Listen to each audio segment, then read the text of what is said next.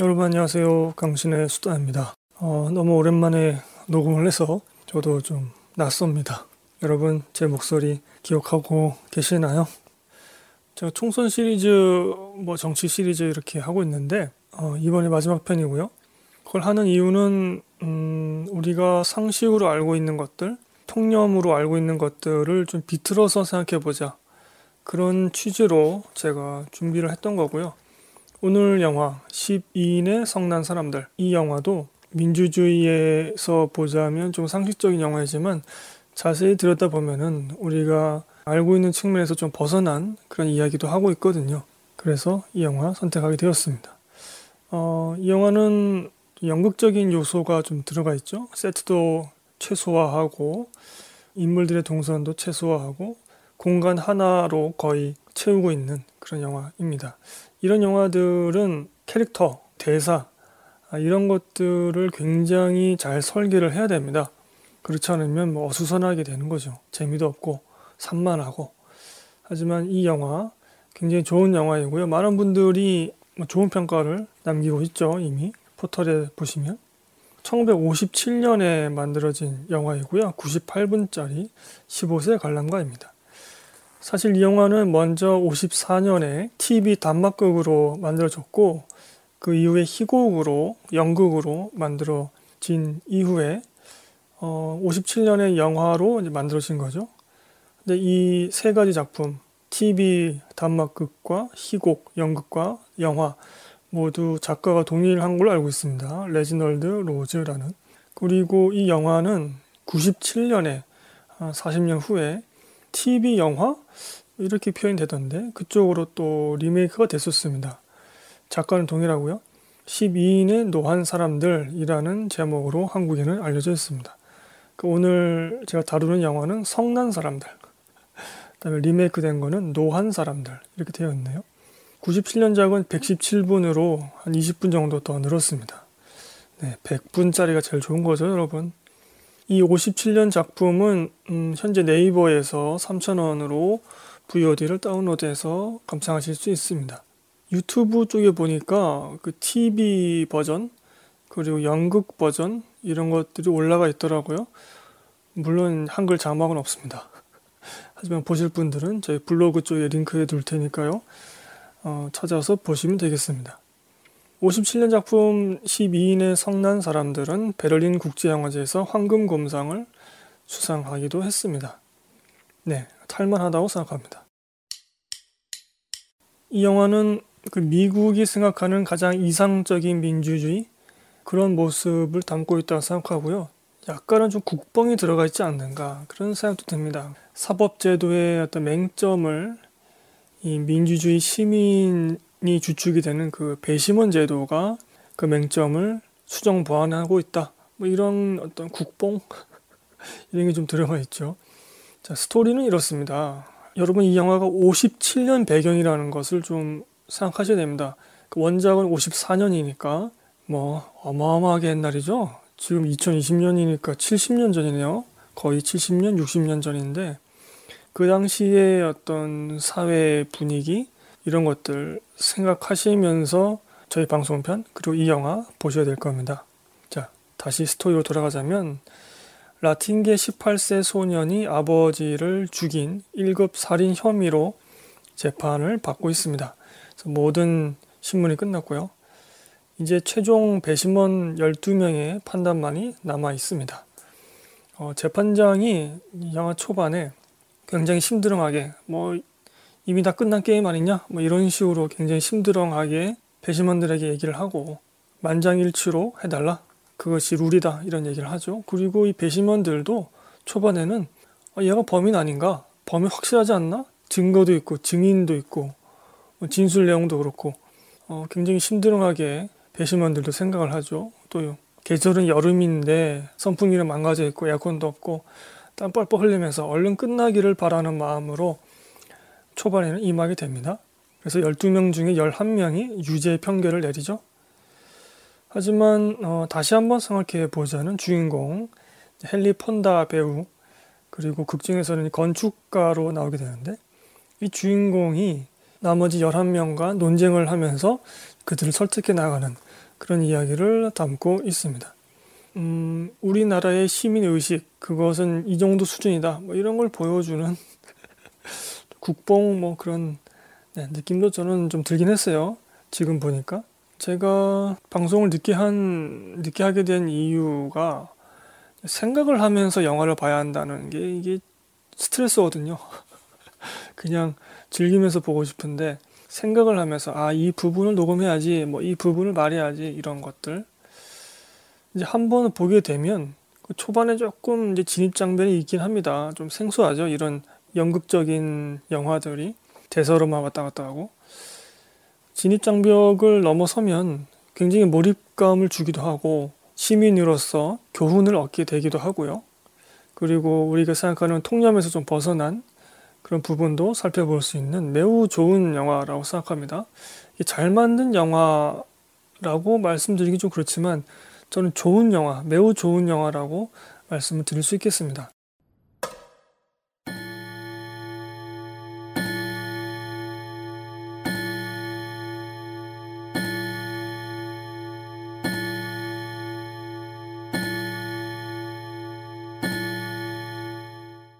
이 영화 속에서 그 18세 소년이 자신보다 훨씬 키가 큰 아버지를 잭 나이프로 위에서 아래로 찍어서 죽였다. 이런 식으로 이제 나오게 됩니다.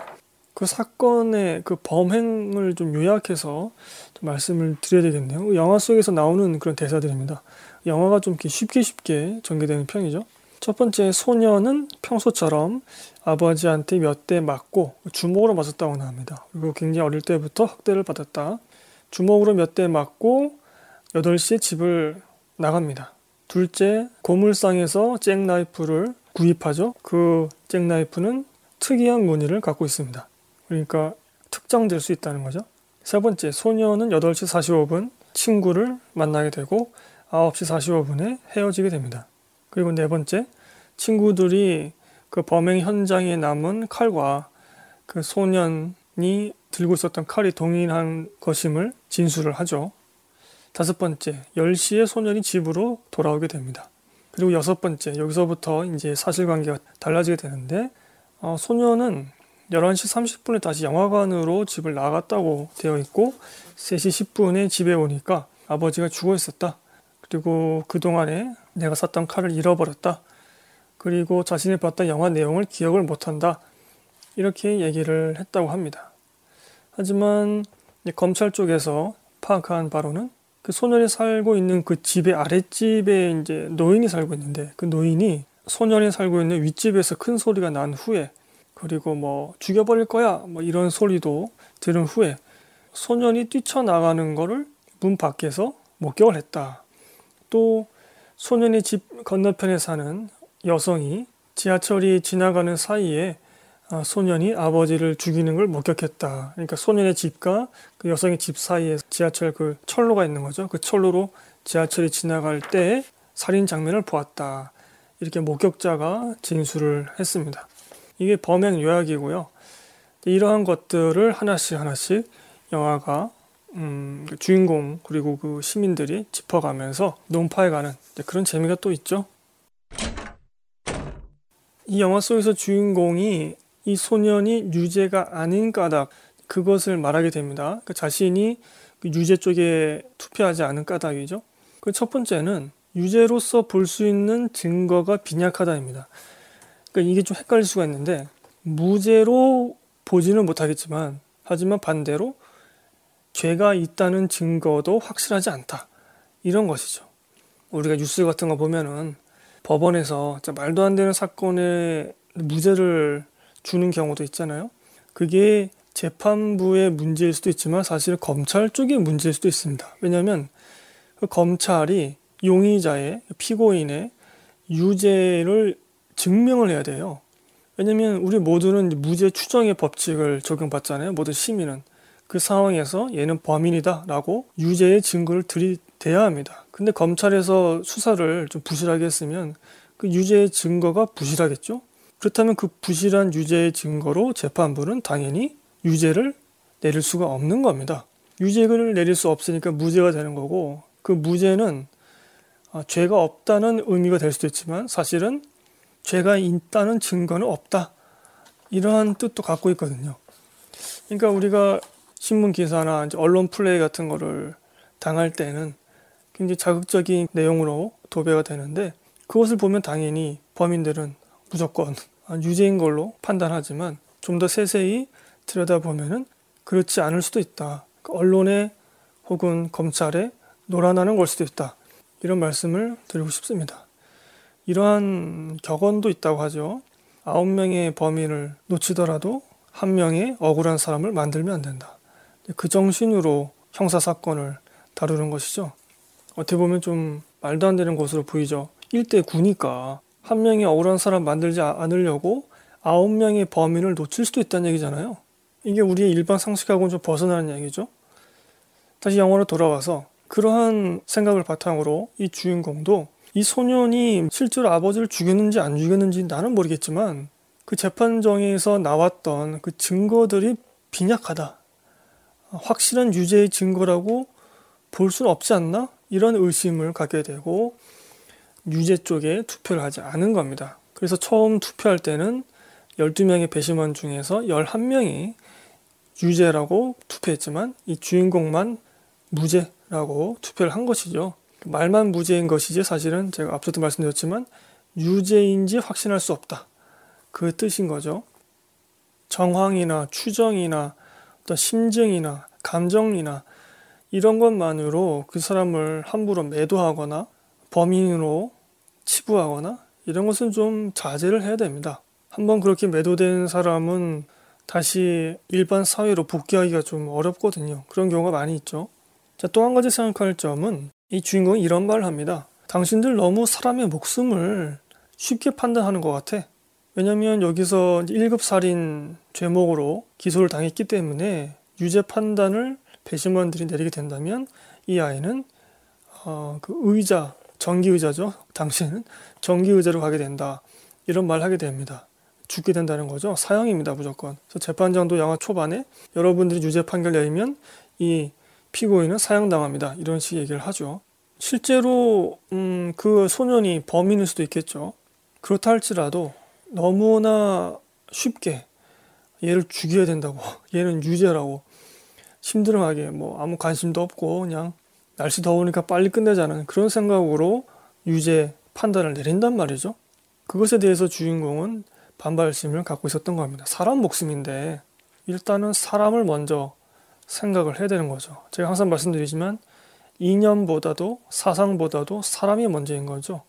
이렇게 사람의 목숨의 무게 그리고 부실한 유죄의 증거 이 두 가지를 밑바탕에 두고 주인공이 홀로 무죄 투표를 했던 것이죠. 거기서부터 여러분들도 좀 출발하시면 좋을 것 같습니다. 영화를 보실 때. 자, 물론 이 영화에도 좀 아쉬운 점, 음, 그런 것들이 있다고 저는 생각이 드는데요. 첫 번째는, 음, 요즘 2020년에 이제 와서 보자면 좀 아쉽다고 생각이 들 수도 있는데, 배심원들 12명 모두가 백인, 중년, 남성입니다. 어, 어린 사람도 없고, 여성도 없고, 유색인종도 없습니다. 이 만들어진 시기가 57년, 54년, 그렇기 때문에 이러한 오류가 생긴 걸 수도 있겠죠. 그런 한계가 좀 있지만, 그것 때문에 영화 전체를 폄하할 수는 없을 것 같습니다. 여하튼 뭐, 아쉬운 건 아쉬운 거니까. 우리 한국 영화 2019년에 나왔던 배심원들이라는 영화 있었죠. 문소를 씨 나오는.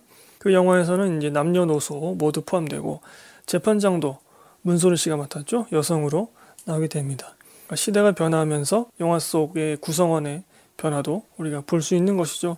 그래서 어떻게 보면은 민주주의에 대해서 굉장히 밀도 있게 보여지는 영화임에도 어, 시대적인 한계 때문에 어떤 인권 의식에 있어서 좀 부족한 그런 지점도 있다. 그리고 또 한 가지 아쉬운 거는 이 영화 속에서 논쟁들을 하는데 합리적인 추론이 막 나오죠. 대화를 듣다 보면 아 저거 말이 되는데 이런 생각을 하게 되지만 또 어떤 한편에서는 좀 지나치게 유추에 기대고 있다. 어, 그러한 생각이 좀 듭니다. 예를 들자면 이제 아랫집 노인이 이제 발을 절고 있는데 저는 다리를 갖고 침대에서 현관문까지 가는데 이제 44초인가 뭐 그렇게 걸렸다라고 얘기가 나오거든요. 실제로 그걸 한번 재보죠 시간을 다리 저는 신용을 해서 그런 것들이 좀 음, 말이 되는 것 같으면서도 좀 너무 좀 유추에 기댄 거 아니냐. 왜냐면 영화 속에서는 어떤 화면 설명이 안 나옵니다. 제가 지금 말씀드렸던 다리를 저는 노인이 직접 침대에서 일어나서 현관문까지 가는 화면이 아니라 배심원 중에서 한 명이 이제 그걸 신용하는 그런 모습이 나오거든요. 근데 한국 영화 이제 증인이라는 영화가 있었잖아요. 김양기 씨가 이제 증인으로 나오게 되잖아요. 거기서는 직접 그 사건 당시 화면도 약간 삽입을 해줍니다. 그런 식으로 관객이 좀 더 쉽게 이해하고 좀 납득이 될 수 있도록 그렇게 설명을 해주고 있죠.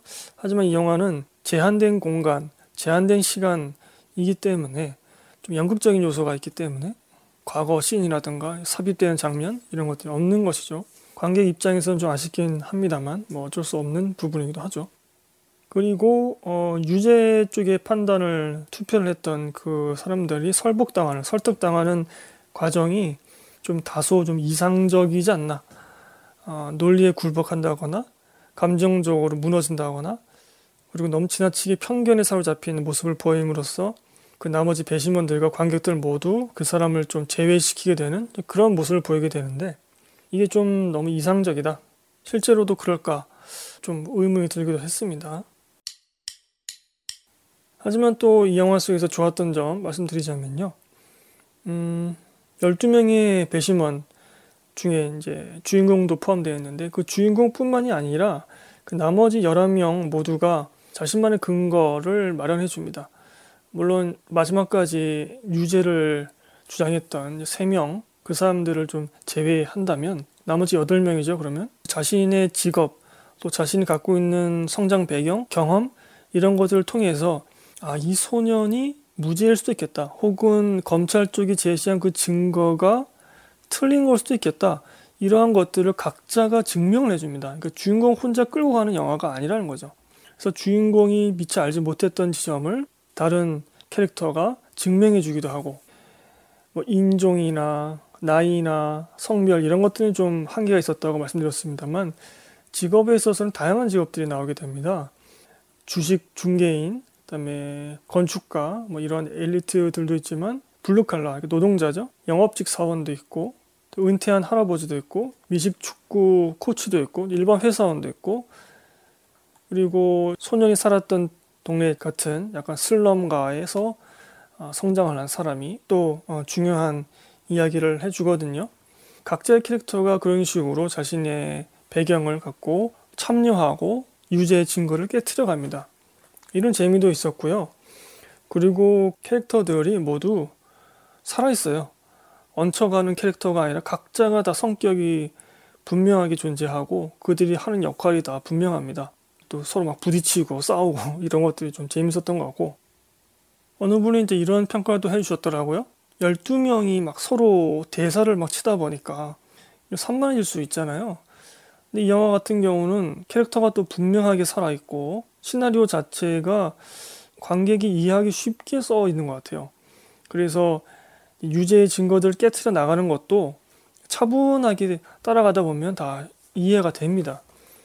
그래서 증거를 깨트리기도 하고 증인에 대해서 반박을 하기도 하고 이제 증언에 대해서도 반박을 하게 되죠. 그러니까 증거, 증인, 증언, 진술이죠. 어, 이런 것들이 좀 나눠서 막 섞여서 있는 것이 아니라 나눠서 전개되기 때문에 훨씬 더 이해하기가 편했습니다. 지루하지 않았고. 그래서 여러분들 12명이 막 서로 떠들면 좀 산만하지 않나 이런 생각 하실 수도 있는데 결코 이 영화는 그렇지 않다. 네, 이렇게 좀 아쉬운 점도 있었지만 좋은 점들이 더 뚜렷하기 때문에 여러분 꼭 보시길 바라고요. 어, 이 영화를 보시게 되면 이제 누구나 알 수 있는 것이 다수 혹은 다수결 어, 그것의 횡포에 대해서 우리가 생각을 할 수도 있습니다. 다수가 틀릴 때도 있다는 거죠. 우리가 생업에 종사하다 보면은 어, 이미 나와 있는 정보들을 조합하기가 어렵잖아요. 그리고 어떤 전문적인 이야기가 들어가 있을 수도 있고 모른단 말이죠. 영화 쪽에서는 인상 비평이라고 그러는데 그냥 이미지 혹은 내가 받은 인상 그것만으로 판단하게 되는데 굉장히 피상적이죠, 사실은. 저도 개인적으로 아주 가깝게 체험을 한 적이 있습니다. 제가 있던 또 소모임에서 어떤 일을 결정하게 되었는데 다수결로 했죠. 그러니까 뭐 거의 대다수가 그대로 추진하게 되었는데 다들 아무 생각 없이 하자고 하니까 그냥 선택을 하더라고요. 그건 아니지 않나. 우리 한번 더 고민을 해보자. 이게 진짜 맞는 건지 어려운 말로 좀 숙의라고 그러죠. 좀 더 깊게 의논을 하는 것. 그것을 통해서 나중에 최종 판단했을 때는 첫 번째 결정을 뒤집게 되는 그런 경험을 제가 했기 때문에 다수 또는 다수결이 항상 옳다고 저는 보지 않게 되었죠. 그 다음부터는. 그러니까 우리 시민들도 주체적으로 의심을 할 필요가 있을 것 같아요. 의심 또는 의문 그런 걸 던질 필요가 있을 것 같습니다. 군중 심리라는 게 있잖아요. 이 영화 속에서도 이제 그런 게 좀 나오긴 합니다만 다들 그냥 하니까 나도 그냥 하는 거지. 어, 대세에 따르는 게 또 오를 수도 있으니까요. 하지만 또 모든 경우에 또 옳은 것은 아니니까. 우리가 뭐 중세 시대 때 마녀 사냥, 마녀 사냥 이런 얘기 하는데 그게 딴 게 아닙니다, 여러분. 다수의 횡포죠, 그냥. 그게 오늘날에도 똑같이 일어나고 있다. 결국에는 영화 속에서는 그 다수결 또는 다수의 흐름에 쫓아가지 않은 주인공 한 명이 존재했기 때문에 좀 더 이 사건에 대해서 들여다볼 수 있게 되고 각자의 성장 배경이나 경험을 통해서 검찰의 증거를 하나씩 논파해가는 그런 과정이 나오게 되지 않습니까? 이것이 실체적 진실인지는 모르죠. 하지만 주체적인 결정인 건 맞는 거죠. 또 한 가지는 제가 이 영화를 이제 기억하는 이유이기도 한데 저는 그 장면을 보고 굉장히 충격을 받았었는데 아 이게 가능한가? 이게 과연 민주주의인가? 이런 생각을 했던 장면입니다. 영화 속에서 아주 끝까지 유죄를 주장하는 최종 3인이 있어요. 그 중에서 좀 나이 많은 분이 편견을 가지고 있습니다. 아, 요즘 애들은 다 이상한 애들이야. 충분히 이런 짓을 할 만해. 못 사는 동네에 사니까 당연히 이런 짓을 하지. 걔네가 배운 게 뭐가 있겠어. 이런 식의 얘기를 하게 됩니다. 편견에 사로잡힌 거죠. 그 얘기가 초반에는 통했죠. 영화 초반에는. 왜냐면 유죄로 판단하는 것이 모두의 다수의 흐름이었으니까. 하지만 영화 후반에 가면은 그 유죄로 봤던 증거들이 하나씩 깨지잖아요. 그런 과정을 겪은 뒤에도 계속 그런 편견만으로 유죄를 주장하게 됩니다. 그러자 그 영화 속에 있는 나머지 11명이 그 한 사람을 왕따를 시켜버려요.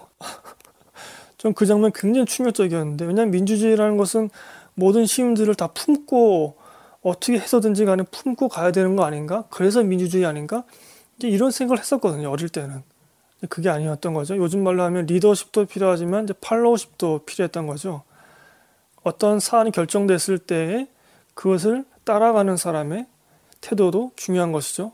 그 장면에서 보면은 함께 어, 유죄를 주장했던 나머지 두 명도 이 할아버지를 왕따를 시킵니다.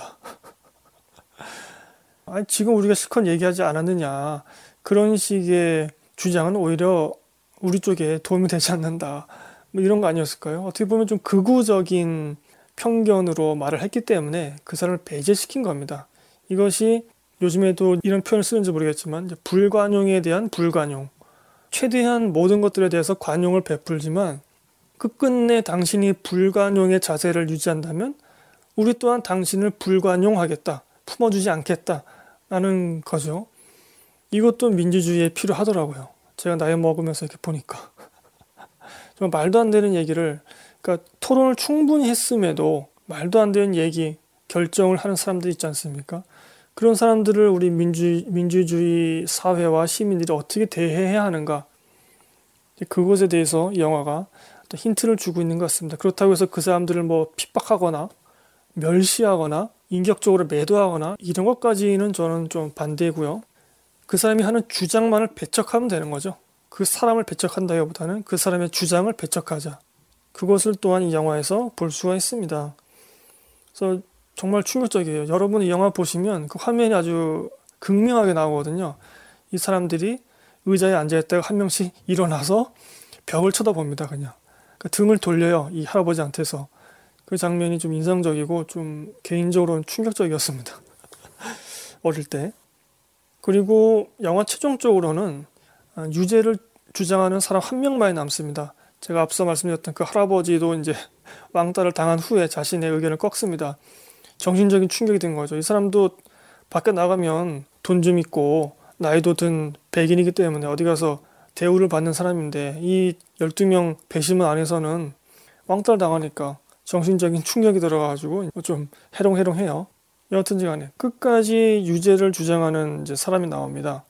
그 사람은 그 아들과 좀 불화가 있었던 그런 경험을 갖고 있어요. 그래서 이제 감정적으로 아들에 대한 어떤 그런 애증 때문에 이 소년에 대해서도 개인적인 분노를 거기 투영을 합니다. 그래서 끝까지 감정적으로 이 아이를 유죄 판단을 내립니다. 이것은 뭐냐면 이제 그 캐릭터를 분석하자면 자기 아들에 대한 원망, 그리움, 어, 이제 그것이 있는 것이죠. 그래서 이 사람이 사실은 영화를 보시다 보면은 자신이 잘못한 거를 압니다. 사과도 하고 멈칫하기도 하고 하지만 그 아들과의 그 다툼 이것이 그 감정이 그 미움, 분노 이것이 당시에 그 사람을 지배하고 있었던 거죠. 지갑 속에 항상 아들과 자신이 찍은 그 부자가 찍혀 있는 그 사진을 갖고 다니는데 영화 후반에 그것을 너무 분노해서 찍게 되죠. 그걸 찍다가 또 멈칫합니다. 아, 이 소중한 사진을 내가 사랑하는 아들의 사진을 찢었구나. 이것에 대해서 멈칫하게 되고 거기서 또 오열하게 되죠. 자, 이렇게 좀 이 영화는 캐릭터가 좀 살아있는데 제가 말씀드리고 싶은 거는 이겁니다. 영화 초반에도 한 명이 남았었습니다. 한 명만이 무죄를 주장했죠. 영화 후반에도 한 명만이 남습니다. 한 명만이 유죄를 주장합니다. 어떻게 보면 영화 초반과 후반이 같죠. 대꾸가 이루어지죠. 하지만 그 한 명을 대하는 나머지 11명의 태도가 다릅니다. 왜 그럴까요? 이것은 그 사이에 충분한 토론과 논쟁, 그리고 설득, 어, 그런 것들이 이루어졌음을 암묵적으로 이미 다 인지하고 있는 것이죠, 이 사람들이. 그리고 그 한 명이 무엇을 주장하느냐. 영화 초반에 무죄를 주장했던 그 주인공은 자신의 어떤 생각들, 의견들을 논리적으로 나름의 근거를 갖고 얘기를 합니다. 하지만 후반에 유죄를 주장하는 그 한 명은 그저 감정적으로만 계속해서 유죄를 주장했던 것이죠. 그런 차이가 있는 겁니다. 토론이 있었느냐? 그리고 소수의 주장이 무엇에 기반을 했는가? 이런 것들에 대해서 차이가 있기 때문에 영화 초반과 후반에 그 소수를 대하는 다수의 태도가 다른 것이죠. 여기서 또 우리가 알 수 있는 것은 소수의 의견이라고 해서 모두 긍정해야 되는가? 소중하게 다뤄야 되는가? 이것에 대해서도 우리가 좀 다르게 생각할 수 있는 거죠. 통념과 달리. 그 소수가 말하는 그 주장 혹은 근거, 합리성 이런 것들이 바탕에 되어야 하는 것이죠. 물론 이것도 어떤 시대적인 한계가 있을 수는 있겠습니다만 여하튼 그렇습니다. 음, 여러 가지 좀 우리가 생각하는 통념과 다른 것들을 영화 속에서 생각할 수 있으면서도 일반적으로 민주주의에 대해서 시민이 갖춰야 될 자세 아주 쉽고 간결하면서도 재밌게 보여주고 있다고 생각합니다.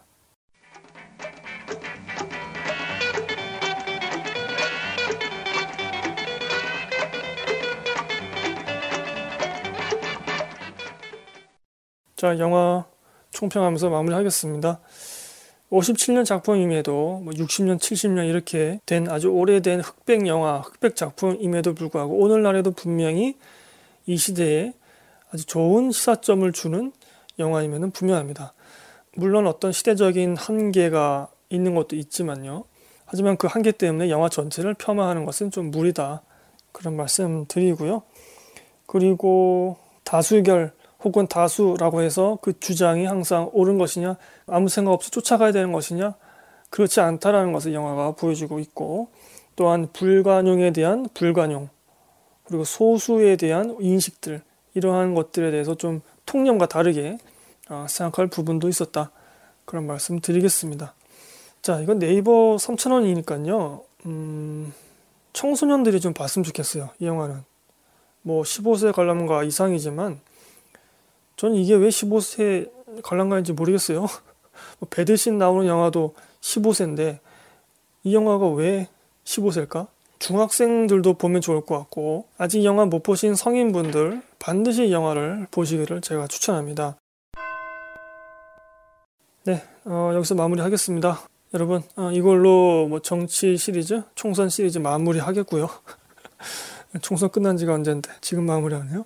제가 다음에는 곧바로 이어서 무슨 영화 보셨나요 코너 그것을 좀 연달아서 몇 개 해야 될 것 같아요. 너무 많이 밀려서 그리고 시리즈로 또 이어서는 이제 기독 시리즈로 가겠습니다. 드디어 한 2년 동안 말씀드렸나요? 이거 하겠다고 드디어 제가 기독 시리즈 가겠습니다. 아, 네. 제가 또 스트레스를 좀 받겠는데 많은 기대 부탁드리고 그 기독 시리즈 하면은 구독자들이 많이 좀 떨어져 나갈 것 같은 느낌이 듭니다만 올해는 제가 마음먹은 것들 좀 다 완수해 보도록 하겠습니다. 저희 트위터와 블로그 있습니다. 모두 강신의 수다 검색하시면 되고요. 지금 블로그 쪽에는 이제 제가 제목을 좀 바꿨는데 월간 영화 리뷰라고 여러분들이 그 달에 보신 영화의 리뷰를 적어 주시는 곳이 있습니다. 다른 분들이 쓰신 것도 보시고 또 여러분들이 직접 참여해 주시면 감사하겠고요. 트위터 쪽으로도 여러분 저에게 직접적으로 어, 메시지 같은 거 주셔도 되고요. 방송편에 대한 아쉬운 점 이런 것들도 댓글이나 뭐 트위터나 이메일로 또 블로그 쪽으로 알려주시면 감사하겠습니다. 저희는 팟빵에는 지금 올리고 있지 않죠.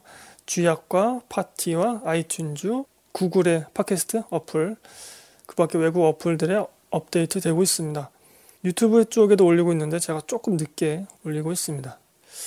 아, 여러분, 제가 트위터에도 썼습니다만 아이튠즈로 청취해 주시는 분들 그 평가 좀 남겨주세요. 지금 평가 숫자가 지금 4개인가 그렇거든요. 근데 아이튠즈 같은 경우는 평가 숫자가 일정 수를 채워야만 여러분들이 써주신 그 평가 같은 걸 볼 수가 있어요. 지금 아예 공개가 안 됩니다. 4개밖에 없어서.